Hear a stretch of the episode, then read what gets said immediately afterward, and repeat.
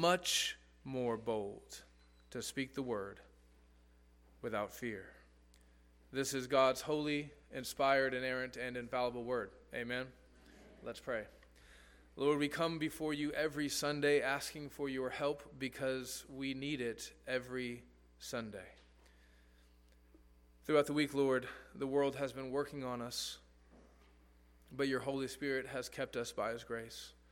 We pray your Holy Spirit will be alive and active now as we consider your word, as we meditate on your word, as we try to store it in our hearts. Help us to hear it. Help us to love it. Help us to treasure it above all things. We thank you for our brother Will Stevenson and for the life of his grandfather who that, that was spent serving you. Uh, we pray that this sermon would not only be an honor to him, but that it would also be used by you, Father, to bring in more of your elect for the sake of the glory of your name. And in your Son's mighty name we do pray. Amen.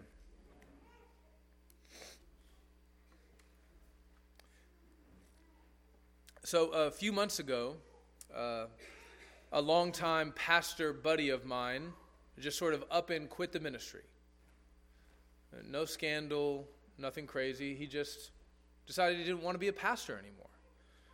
And this got me to thinking, sort of going through my mental Rolodex of previous ministerial relationships. You know, where are the people that I used to labor in the gospel with? Where are they now? This was a discouraging endeavor. Thinking about people who used to be missionaries, where are they now? Many of them not doing well. Even something like my time in the Christian music industry. Uh, there was a cohort of us who were bound together with a desire to use hip hop for the, for the glory of the name of Jesus Christ. Going through the Rolodex of my music partnerships, discouraging. Some of my, my fellow artists have gone off into the occult, some have gone off into atheism, and some even into weirder things like Pan African spiritualism. This got me to thinking about the church at large, the, the broader American evangelical church, so called. I started thinking about prominent pastors and church leaders like Rick Warren, who have evolved on the question of female pastors. Other prominent pastors like Andy Stanley, who are moving with the culture on questions of homosexuality and gender identity. I think these two megachurch pastors are merely symptomatic of that which is taking over entire denominations. I wish I could say that the so called conservative churches don't have their own issues, but they certainly do. The Reformed world is steeped in suspicion, accusation, and mutual recrimination regarding the question of wokeness. And when we're not arguing about things like CRT, which I'm not saying they don't need to be argued about, but certainly the way that we argue about them is not always edifying. When we're not wrestling with these things, we're encountering strange new doctrines that are dividing the church, like theonomy and Reconstructionism. When we're not arguing about those things, we're having petty, silly arguments ferociously on the internet with one another over questions like should our Christian witness be winsome? On the missions front, things are not doing well. The largest evangelical missions organization in the world advocates for a philosophy of ministry that is essentially inoculating tens of millions of people in countries all over the world to the gospel of Jesus Christ.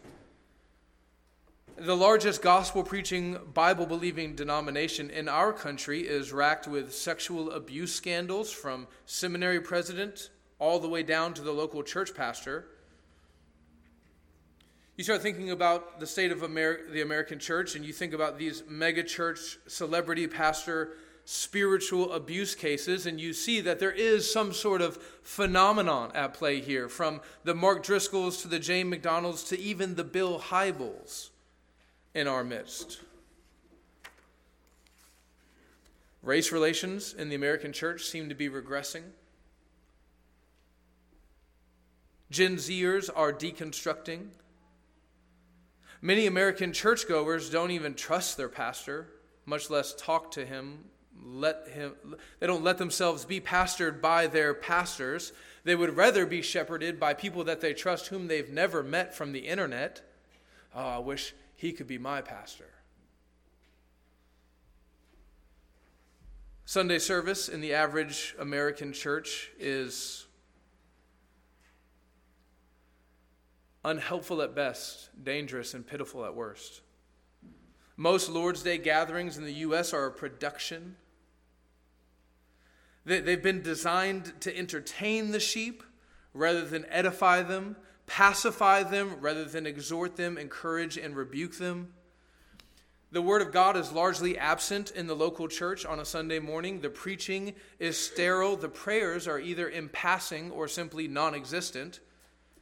Children are nowhere to be seen on a Sunday morning. They're sort of shuttled off away from the rest of the body. And then they, they spend their whole lives separated from the congregation. And then they go off to college, and their parents wonder why they leave the church. Well, it's because they were never a part of it in the first place. Outside of the church, our culture finds Christianity increasingly and utterly contemptible such that unbelievers rarely ever ask the question anymore is Christianity true, but rather is Christianity moral? The traditional Christian beliefs about everything from the authority of the Bible to God's good design for human sexuality, from marriage and family to the doctrine of hell, it is all seen as hateful, bigoted, and ignorant. The prosperity gospel continues to grow globally, as do other heresies like Roman Catholicism and Mormonism. When I say that they're growing, I don't mean that they're growing by the hundreds or the thousands or the tens of thousands. I mean they're growing by the tens of millions. When we think about the state of the persecuted church, things only seem, as we look at the news coming into us, they only seem to be getting worse. I mean, you take the the five fastest developing countries in the world, the so called BRIC countries Brazil, Russia, India, China, and South Africa. Three of those five most prominent ascendant world powers have an anti Christian agenda. And they have the political will, both inside and outside of their country, to pursue that agenda. Should I keep going? Talking about the seminaries and Bible colleges that don't believe the Bible? Should we talk about the local church pastors who refuse to preach the whole counsel of God? Should we talk about the legalism of the fundamentalists, the spiritual weakness of the average Western Christian?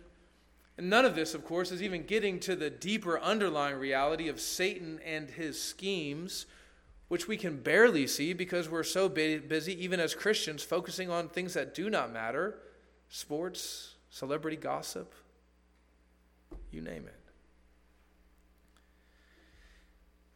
It's not hard to see why so many believers today are finding themselves increasingly anxious about the state of the gospel, the future of the church, the success of the Great Commission.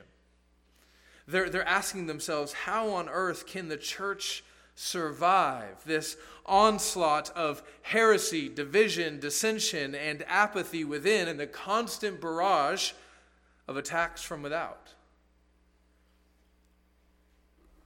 You know, every generation is prone to believe that the struggles they are facing are the worst of all, right?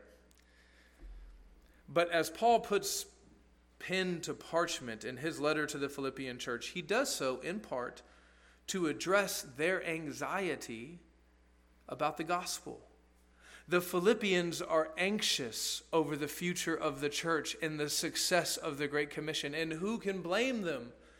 Their apostle, the man who first brought the word of God to them, the one who planted the church, uh, the, the, the missionary to the Gentiles, the guy that now we know wrote of the vast majority of the New Testament, he is in chains and he is headed to Rome, where he will most certainly die. And so the Philippians are wondering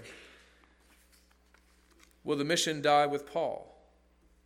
Will his imprisonment put out the light of the gospel? what will become of our church? What will become of the church? And so the Philippians, like us, are anxious. And so Paul writes to put them at ease. So after his introductory remarks and the brief prayer, Paul begins the beginning of his letter with these words I want you to know, brothers, that what has happened to me has really served to advance the gospel. You're wondering if the gospel can keep going because of what's happening to me. I want you to know that it's precisely because of what is happening to me that the gospel will succeed. So do not be anxious. Now, Russell Berger earlier, uh, as he was leading us, he really got to the heart of my concern in preaching this text. He said that there's a way that you can get this almost right, right? 85% of the way right. But this is a sort of zero sum game. If, if you get it 85% of the way right, you're kind of getting it all wrong, right? There's a way that you can, you can read what Paul's saying here and get it almost right, and therefore basically get it entirely wrong. Here's what almost right sounds like Nothing can stop the advance of the gospel, not even persecution and death. This is true.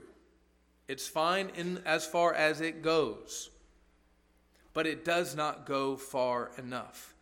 It doesn't capture what Paul is saying here. It doesn't carry the full weight of gospel hope that Paul is trying to deliver to the Philippians as you're sitting there in the pew, it may be hard for you to appreciate the difference, but imagine that you were in chains, or imagine that your church was, maybe perhaps even this day, in danger of being burned down and looted. Uh, uh imagine maybe that your family was facing persecution. What you need in this moment is to receive the fullness of gospel hope. And the fullness of gospel hope for your life is not merely that God can use your suffering, but rather that God has deigned your suffering.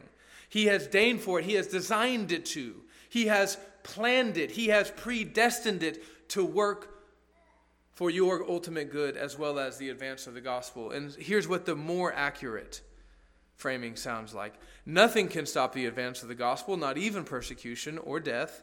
As a matter of fact, anything and everything that may be used to try and stop the advance of the gospel, God will use that very thing to advance the gospel.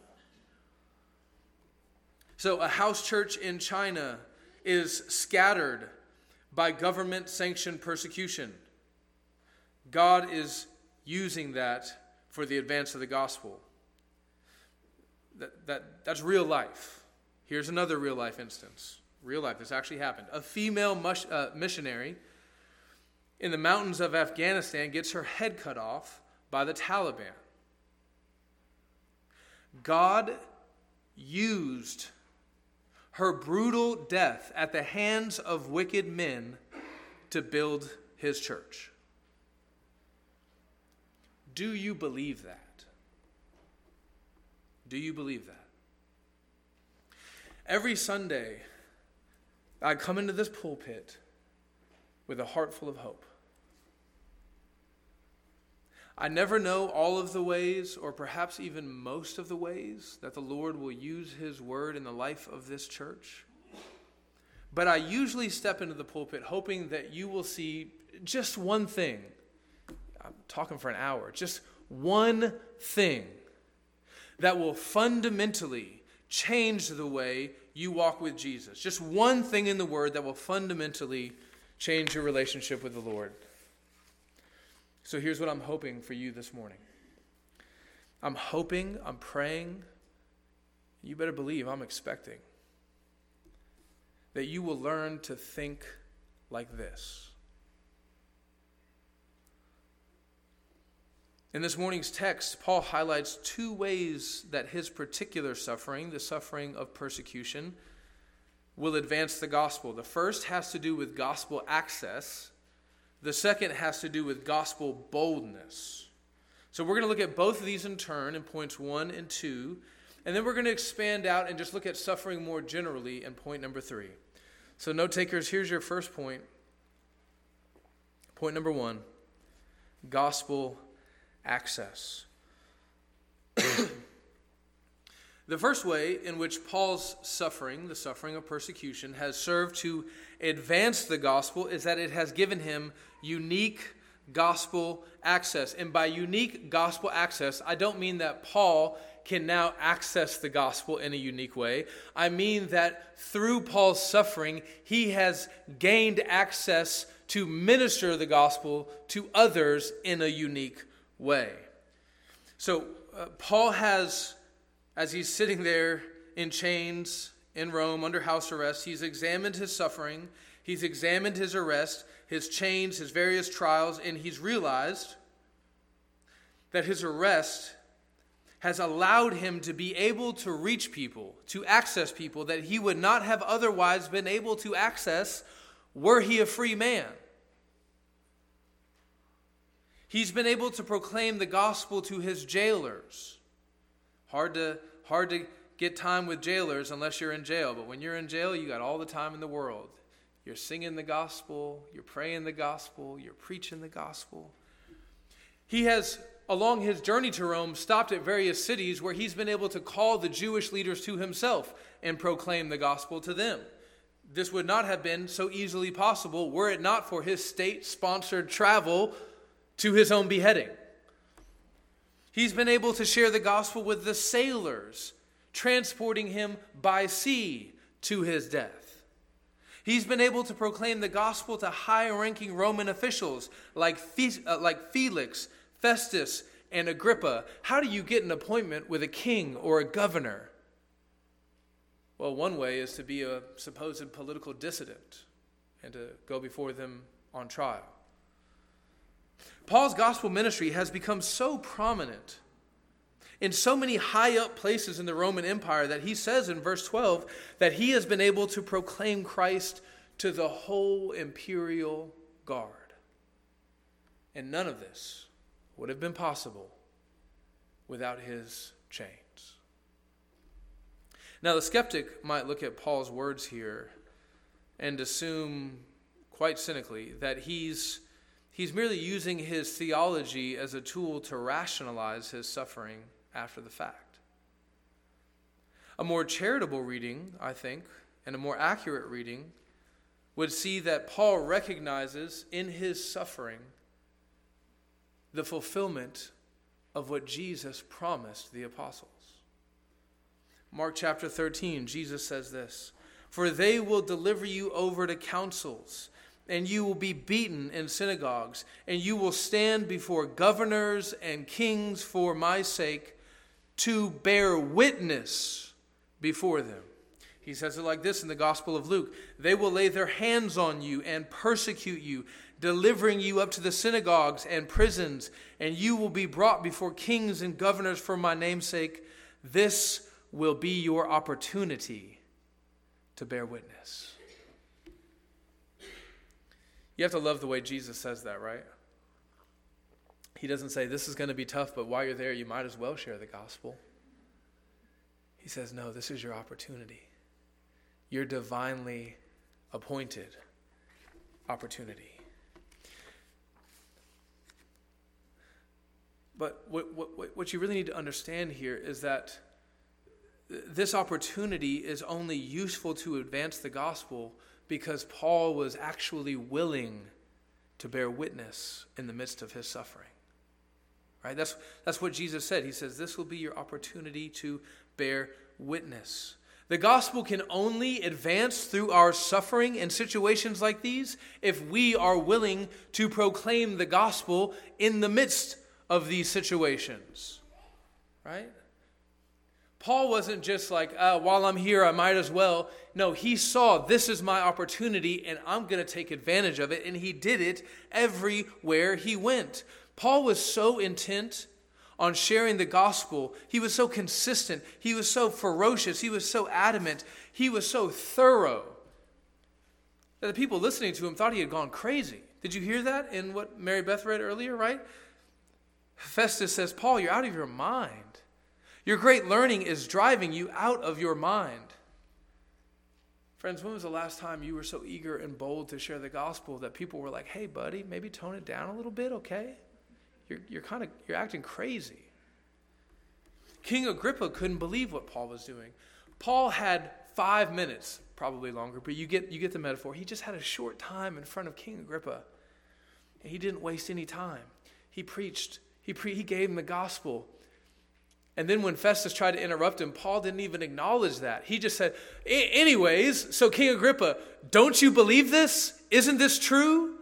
To the point where King Agrippa said, Would you persuade me to be a Christian in such a short amount of time? You have to love Paul's response. Whether short or long, I would to God that not only you, but also all who hear me this day, this day, while I have the opportunity, while I'm standing here in front of you, I hope that they will become like me. There have been one or two occasions where members of our church have brought visitors, and I have very quickly gotten to the nerve of the situation with them. I didn't waste a lot of time. Oh, and where are you from? You know, how's your mom? I just I looked at this person and I thought, I don't know if you're ever going to darken the door of another healthy church. You might. I don't know if you will. And I certainly don't know if I'm ever going to have this opportunity with you again, so I'm not going to waste it. Let's talk about the gospel. And in two situations in particular, some members came back to me with, with some version of this Festus King Agrippa comment, like, hey man, that was a little intense right off the bat. I was kind of hoping they would come back a couple of times. I'm not saying I always get it right. I'm not saying that my discernment there is perfect, but I'm saying that you should at least have that category. And in your own heart and in your own evangelistic ministry, you should at least have that impulse that says, I'm willing to risk looking crazy because I have an audience, I have an opportunity to bear witness to you right now, and I'm not going to waste it. Paul says, I don't care if I have five years or five minutes with you. I'm going to give you the gospel. Now, implicit in this, in this understanding of bearing witness is that we should not assume that our suffering and silence is a sufficient witness to the lost. By sufficient, I mean that they can look at it, interpret it, understand it, and come to Christ by witnessing it. It's true that when we suffer well and when we suffer in silence, like Jesus, a lamb led before the slaughter, that it does bear, bear a powerful witness. It does adorn the gospel, but it does not preach the gospel. Mere suffering can communicate, but that communication is very open to interpretation. Buddhist monks have covered themselves in gasoline and set themselves on fire without batting an, even an eyelash. Christians can suffer well and suffer in silence, but that suffering in and of itself is not sufficient to lead people to a saving knowledge of Jesus Christ. In order to bear witness, you have to speak. You have to say something. You have to interpret your suffering because the people who are seeing it, their hearts are hardened, their minds are darkened. You shouldn't assume that they will be able to perceive in these symbols that which they need to understand. An example of this comes from Colossians chapter 1. Turn there with me.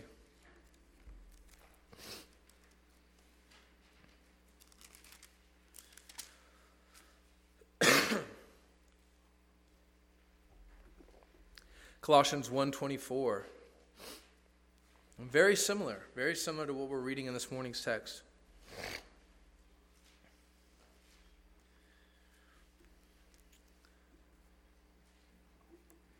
Paul says, I rejoice in my sufferings for your sake. And in my flesh, I am filling up what is lacking in Christ's afflictions for the sake of his body, that is the church, of which I became a minister according to the stewardship from God that was given to me for you now, now look. To make the word of God fully known.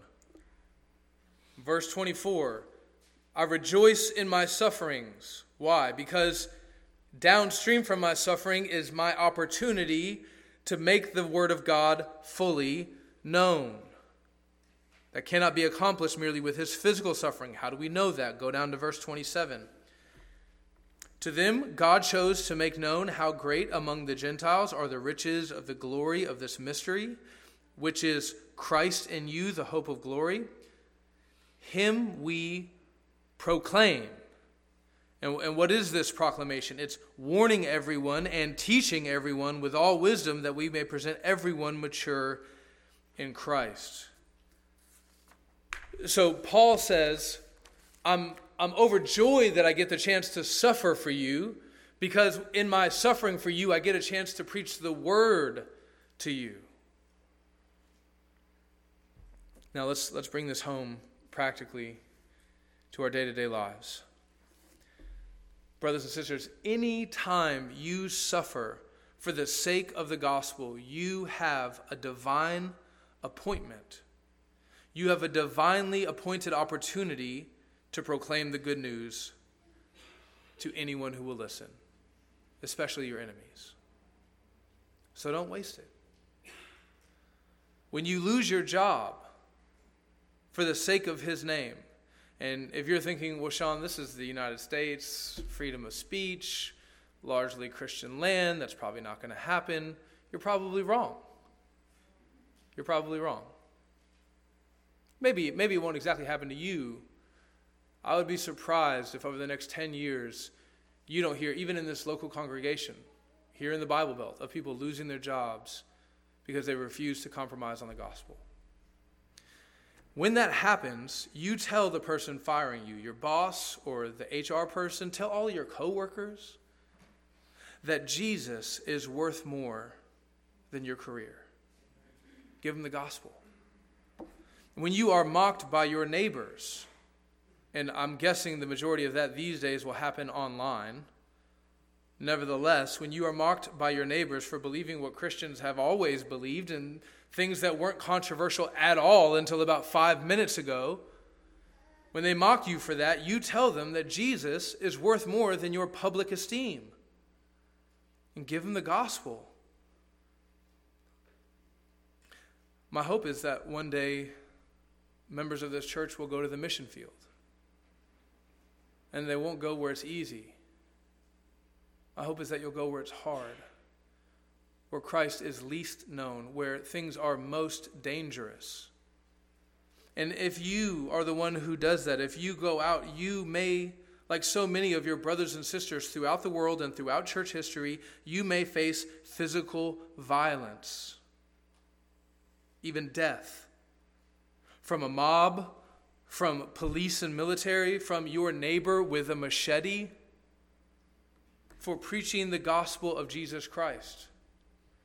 If that day comes, look your attacker in the face and tell them, Jesus is worth more than my life. Give them the gospel. God will have put you in that situation for that very purpose. It's not an accident.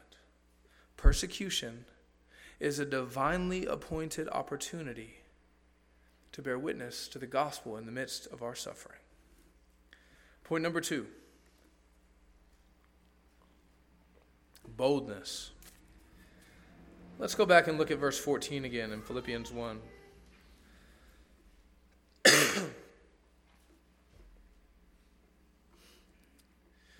And most of the brothers, having become confident in the Lord by my imprisonment, are much more bold to speak the word without fear. So let's do a little thought experiment. Let's say that you've been placed on a task force. We'll call it the Great Commission Task Force, okay? Your task is to strategize ways and means of helping Christians face potential persecution with more boldness and less fear. That's your whole job, that's the whole mission. What would you do? How would you try to strengthen the boldness of these persecuted believers? Maybe you would put them through a season of training in relation to like evangelism and apologetics, right? So that maybe they would be less fearful of engaging in conversations with people, that they might be embarrassed they don't have the right answer, that sort of thing. Maybe you would do something even like that's on this end of the spectrum, the low end, the high end of the spectrum. You would even develop something like the Army's SERE School, where you would teach these Christians how to survive, evade, resist, and escape if they end up being arrested for their missionary work, right? The idea being that even if you are put in chains, you have the greater physical and psychological and spiritual capacity to endure and perhaps even escape. I don't know. Here's what you would probably not do you would probably not point to an apostle in chains and say, Look over there. He's been arrested, he's been in chains for years on end, and now he's probably going to get his head cut off. That would be the most merciful death. He might even be crucified upside down, thrown to the beasts. Who knows? This is God's good and loving plan for his life, and it might be God's good and loving plan for your life as well. And yet, this is essentially what Paul is saying in this morning's text. He's pointing to himself and he's saying, Do you see? This is God's good and loving plan for my life. And somehow, some way, Paul says that that has translated into other believers fearing less and being more bold, which I essentially take to be two sides of the same coin, right? If you're less afraid, you're more bold. So this this example of suffering has not made people more timid, but it's made them less timid. How is that possible? Just stop and think about the disciples in the garden. Their master is attacked, he's arrested. What do they do?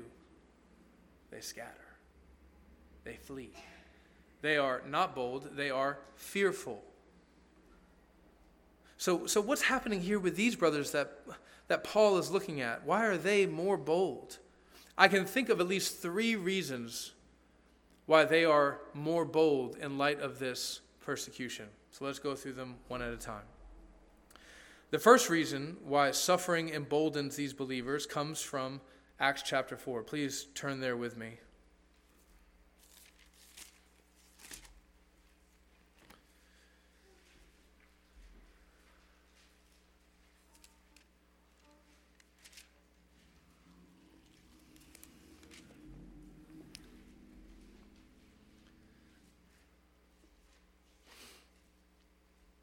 Starting in verse 27.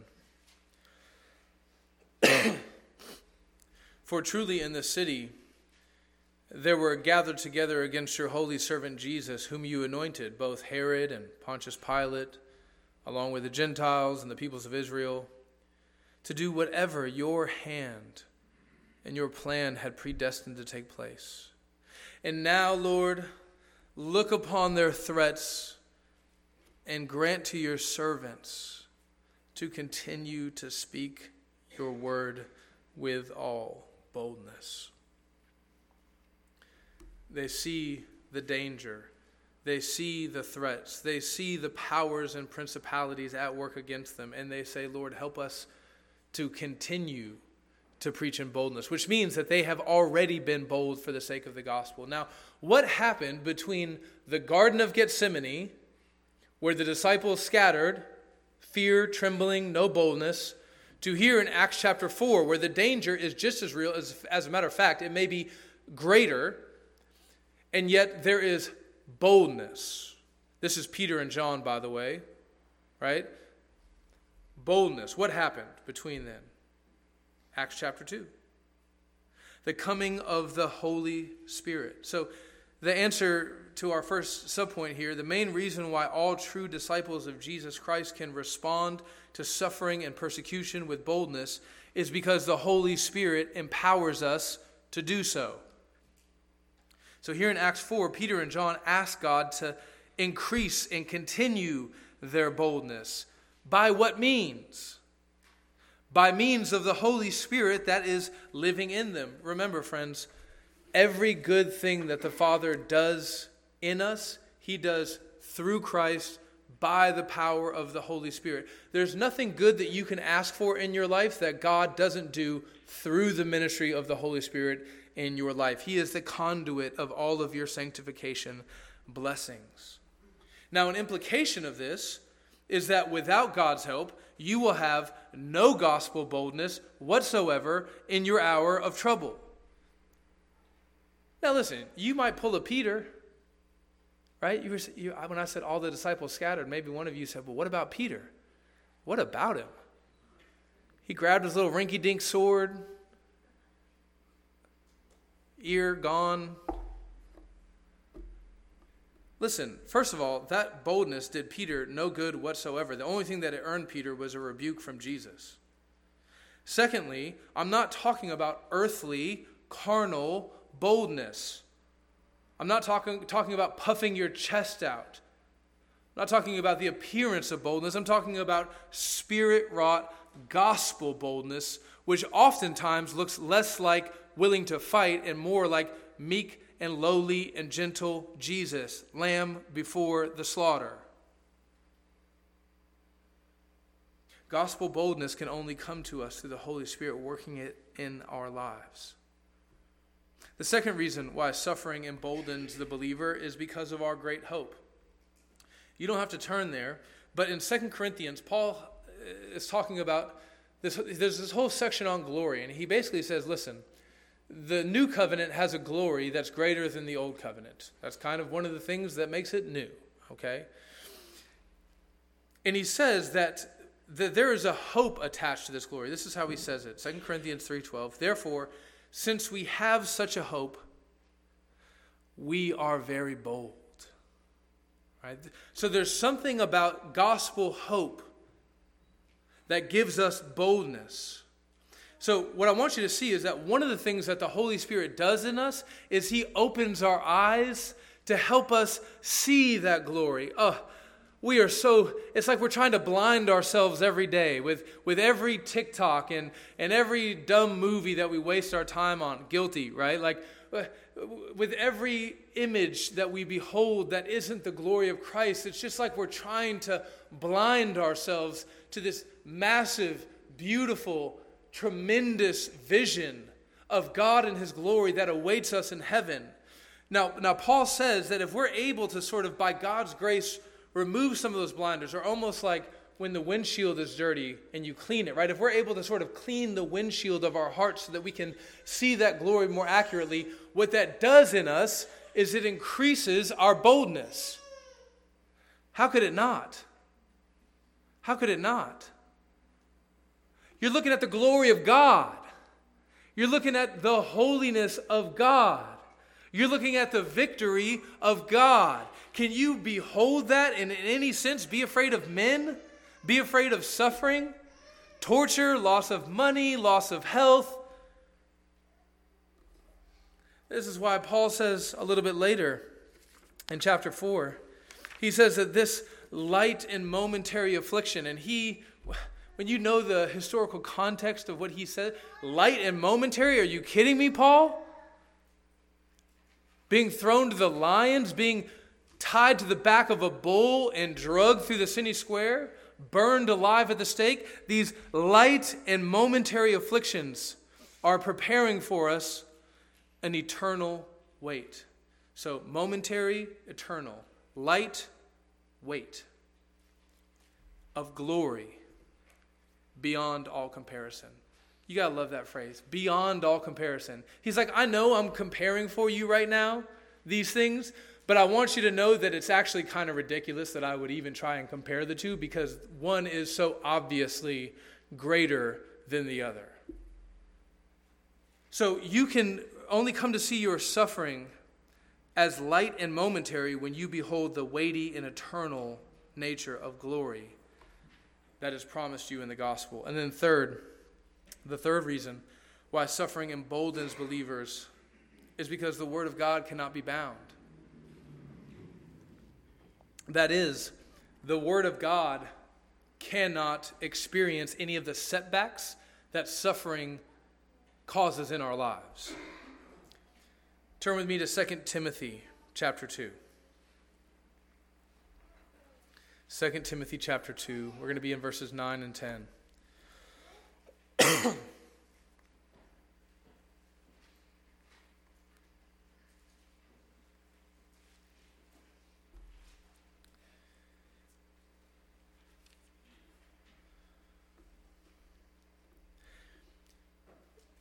when Paul writes this letter to Timothy, he knows that he's probably not going to be on the earth much longer.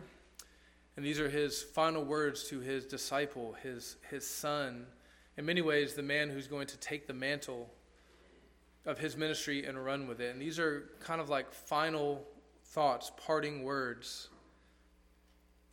Remember Jesus Christ, risen from the dead, the offspring of David, as preached in my gospel, for which I am suffering bound with chains as a criminal.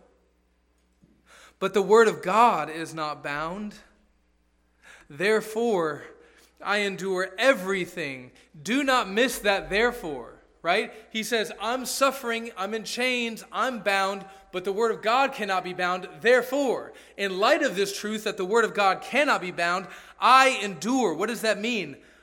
I suffer I, I embrace this suffering. I endure everything for the sake of the elect, that they also may obtain the salvation that is in Christ Jesus with eternal glory.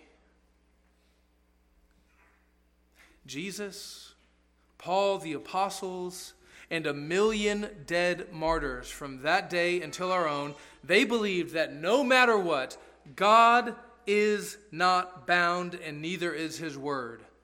Even though we may die, the word of God cannot die. Even though we may be put in prison, the word of God cannot be put in chains. The word of God cannot be shackled, it cannot be held back.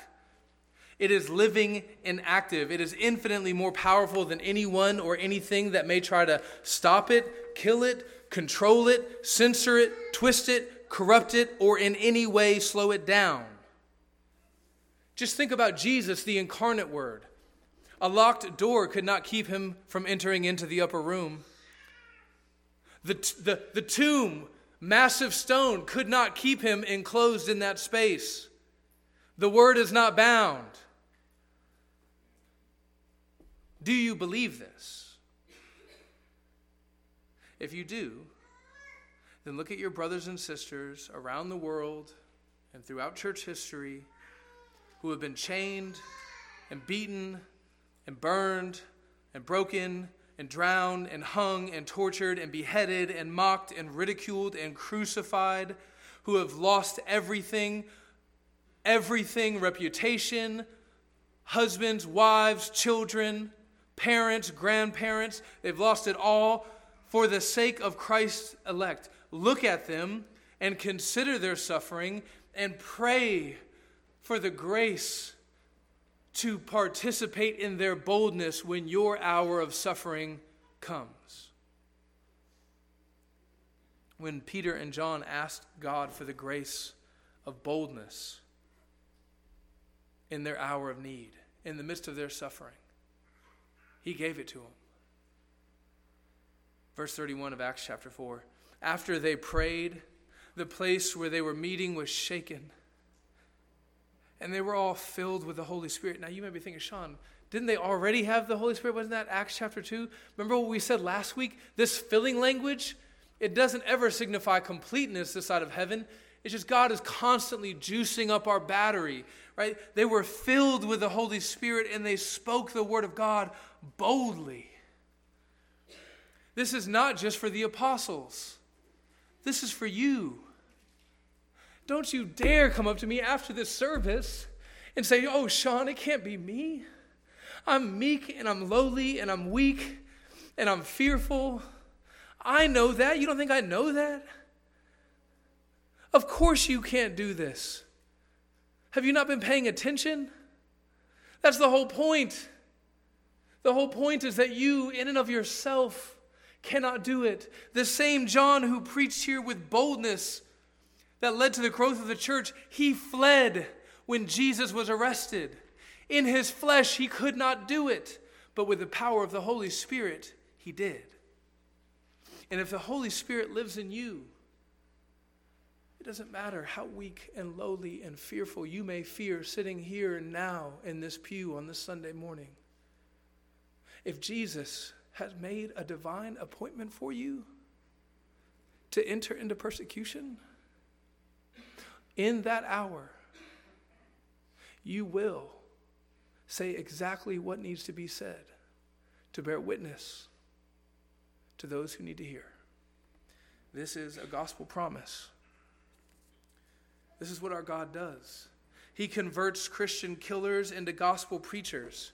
He puts stuttering Moses in front of the mighty Pharaoh and he uses him to free the Israelites. This is a real story. He caused the missionaries in the jungles of Colombia to pray for their killers, even as they were being shot to death with arrows. He caused slaves right here in our homeland to preach the gospel to their captors and enslavers. He caused Martin Luther,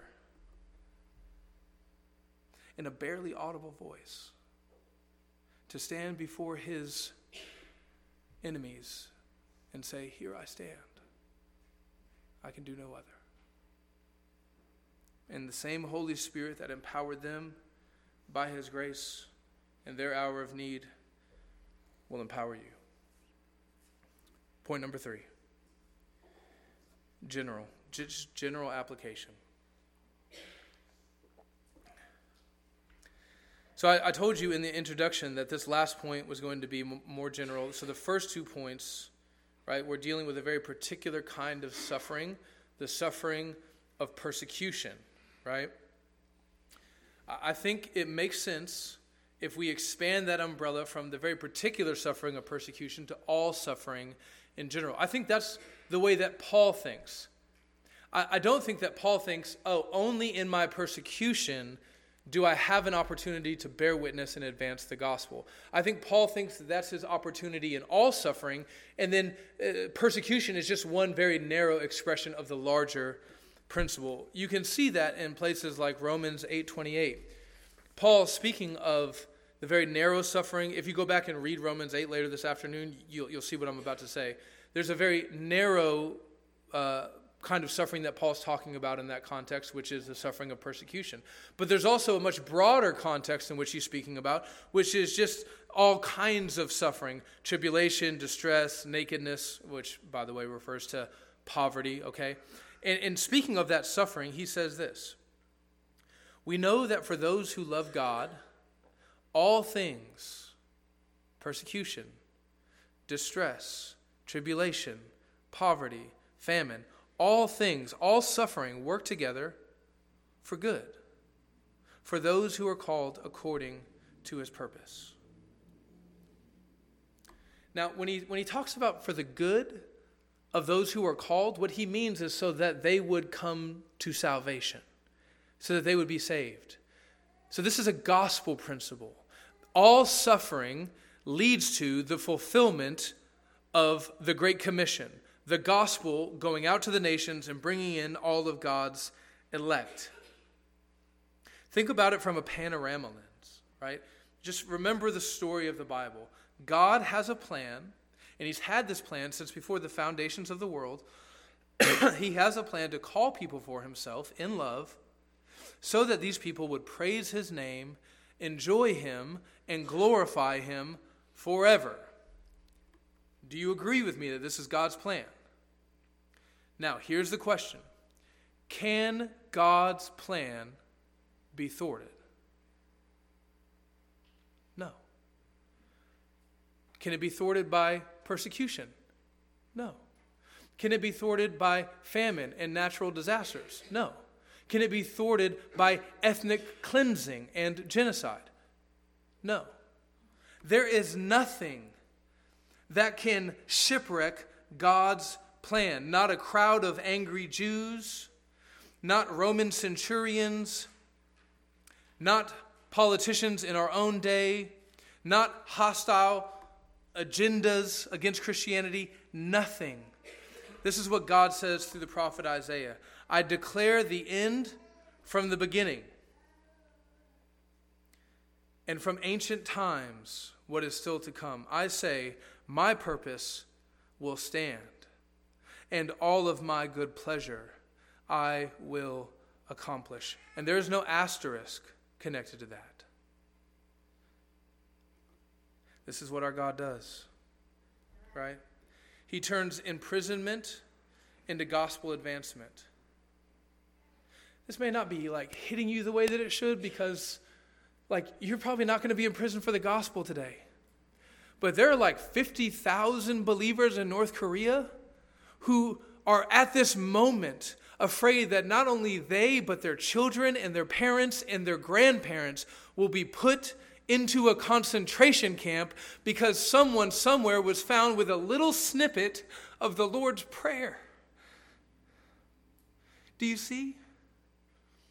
This is, this is real. This is real to them, and it should be real to us. Just because we're not facing this danger doesn't mean we don't need to hear this.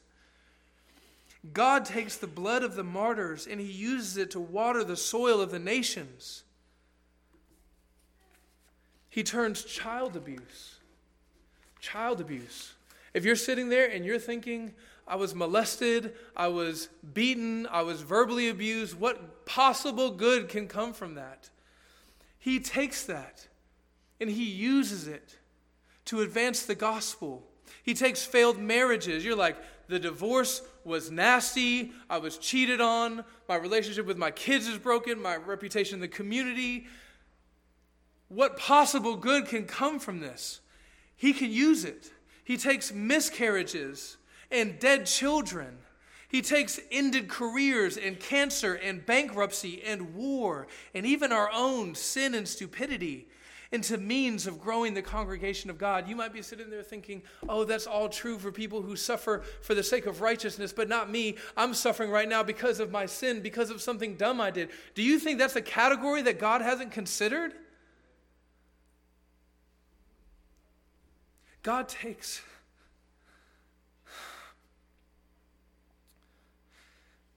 Something like a school shooting something that seems totally and completely unredeemable, something that seems as absolutely evil and as wicked as it gets. And he uses it. Genocide, famine, natural disasters, terrorist events, all of them under God's sovereign control are working together for the recreation of all things for the salvation of God's elect and for the eternal glory of his name. How could it not be so? How could it not be so when the worst thing that has ever happened, the worst suffering that anyone has ever experienced on this earth, the death of Jesus Christ on the cross, suffering the wrath of God, all of that was part of God's good and perfect plan to advance the gospel? Just think about Jesus, the eternal Word, the spotless Lamb, the perfectly righteous, perfectly holy, perfectly beautiful Son of God. He's, he's hanging there on that tree, a condemned criminal, full of shame, abandoned, broken, beaten, and suffering the wrath of God. It doesn't get any worse than that.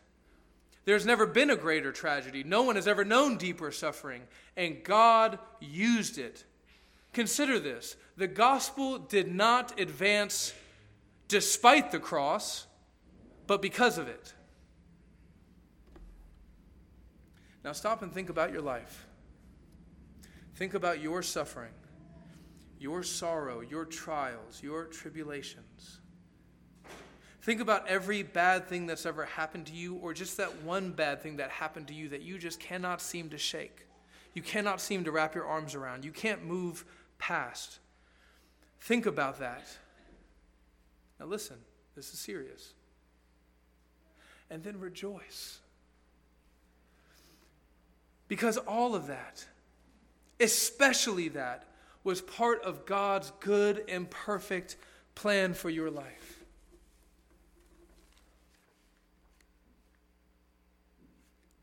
If you're here this morning and you've not yet trusted in Christ, I wonder what you think the purpose of your suffering is.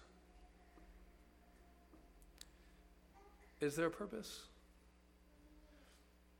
It could be that we're wrong about the gospel. This whole Christian story is a bunch of nonsense, an ancient fairy tale, a bunch of collected myths. Could be that we're all just a bunch of flotsam floating around in space on a big speck of dust in the black abyss of nothingness. We are uncreated, we have no end, there is no meaning. Suffering is just life, and then we die, and none of it matters. But I think you know that that's not true. Right? I mean, it's easy to philosophize, right? Sit back in your armchair in college and read Schopenhauer and Nietzsche and, and just kind of think about all of life's big questions in the abstract. And then your baby dies. Are you going to tell me in that moment that that suffering means nothing? I want to challenge you this morning to ask yourself is it possible that God has allowed me and perhaps even caused me, in some mysterious sense, caused me to suffer? Not to hurt me ultimately, but to help me, to, to humble me to open my eyes to Jesus and the gospel and the ultimate purpose of my existence. Ask yourself, is that possible? Maybe that's why you're here this morning. Let's pray. Lord Jesus, we ask for your help by the power of your Spirit as we began our time in your word this morning, and we want to thank you. We know that we have received it. And although now we cannot see all the fruit that will be borne, we trust that it will be because your word tells us that it is so. In Jesus' name we pray. Amen. Amen. Church,